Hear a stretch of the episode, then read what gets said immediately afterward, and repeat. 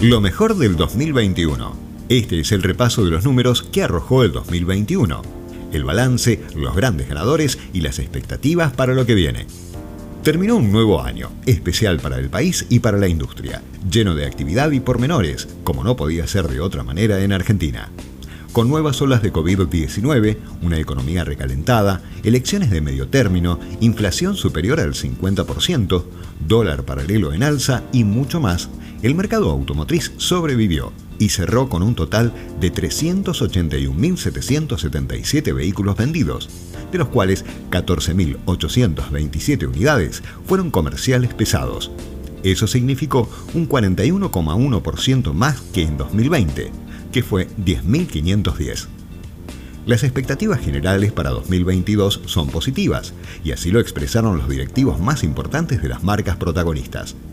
Todos coinciden que el segmento de los pesados crecerá en los próximos 12 meses, y el mercado local tiene potencialidad para seguir apostando e invirtiendo en el país. Habrá que ver qué pasa con la economía, factor clave obviamente, y las políticas gubernamentales con respecto a las restricciones de importación y la posibilidad de acceder a divisas para tener unidades disponibles.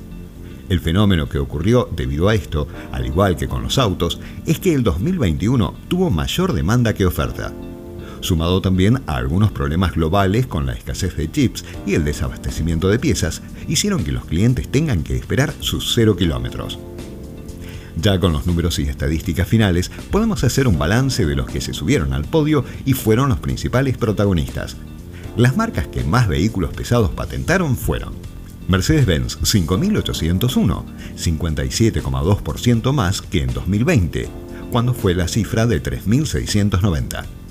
Ibeco 4166, un 90,9% más que en 2020, que fue 2182 unidades.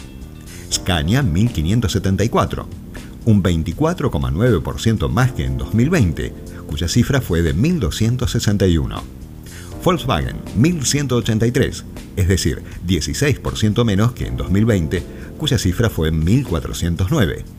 Volvo 833, 4% menos que en 2020, cuando se entregaron 868 unidades.